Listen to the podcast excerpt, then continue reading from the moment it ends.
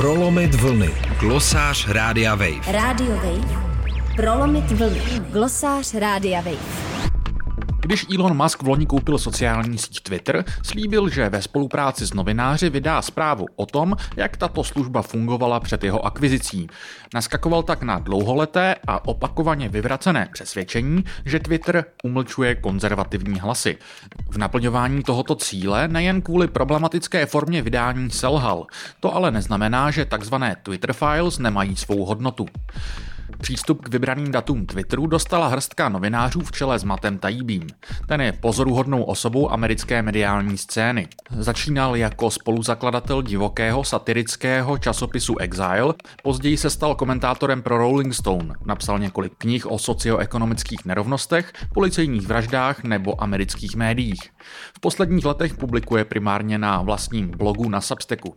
Už právě několik prvních jeho vydání Twitter Files dobře ilustruje, jak je celé toto to maskem zaštítěné snažení nedokonalé. Taibí například píše o tom, jaké cenzorské požadavky měla na Twitter americká FBI. Novinář tu vypichuje několik absurdních požadavků na to, aby zaměstnanci Twitteru jako škodlivé dezinformace cenzurovali možná ne jak vtipné, ale přesto naprosto zřejmé vtipy, milně uvádějící datum amerických voleb. Jenže posléze Tajibi přiznává, že příklady, které sám vypíchl, Twitter nakonec nesmazal. Je přínosné dozvědět se, že FBI vůbec něco takového žádala a jak takový požadavek vypadá? Bez pochyby. Ukazují ale Twitter Files černobílý komplot tak, jak ho vykresluje například Musk? Nikoliv. Naopak často ukazují i to, jak předchozí garnitura v Twitteru americkým úřadům vzdorovala. Zároveň vyvstává několik problémů. Tajby ani jeho kolegové nedostali neomezený přístup ke všem datům Twitteru. Vše prošlo nejasnou selekcí současného vedení a jeho právních poradců.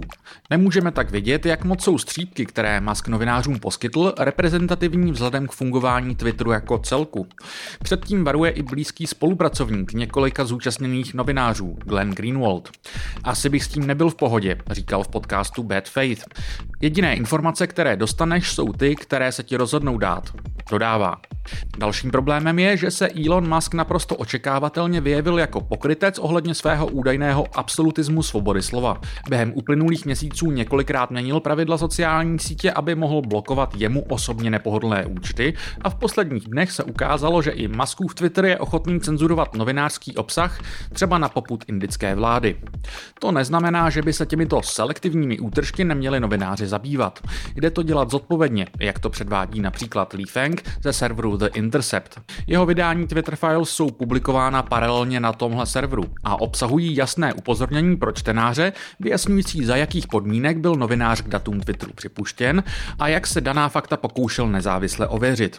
Dvojce jeho vydání Twitter Files tak patří k nejlépe zpracovaným, byť se jim kvůli postupné únavě publika a tematickému zaměření nedostalo zdaleka takové pozornosti, jaké se jim zasloužilo. Musk a někteří z novinářů, kteří se Twitter Files zabývají, si občas právě právě na nedostatek mediální pozornosti stěžují. Bez pochyby tu hraje dílčí roli i jejich preferované vysvětlení, že se některým mainstreamovým novinářům do tohoto tématu nechce pouštět. Dalším faktorem je ale právě forma prezentace Twitter Files, ke kterým nejde přistupovat bez problematizování toho, jak jsou vydávány. Dozvědět se více o tom, jak fungoval, potažmo funguje Twitter, je určitě hodnotné.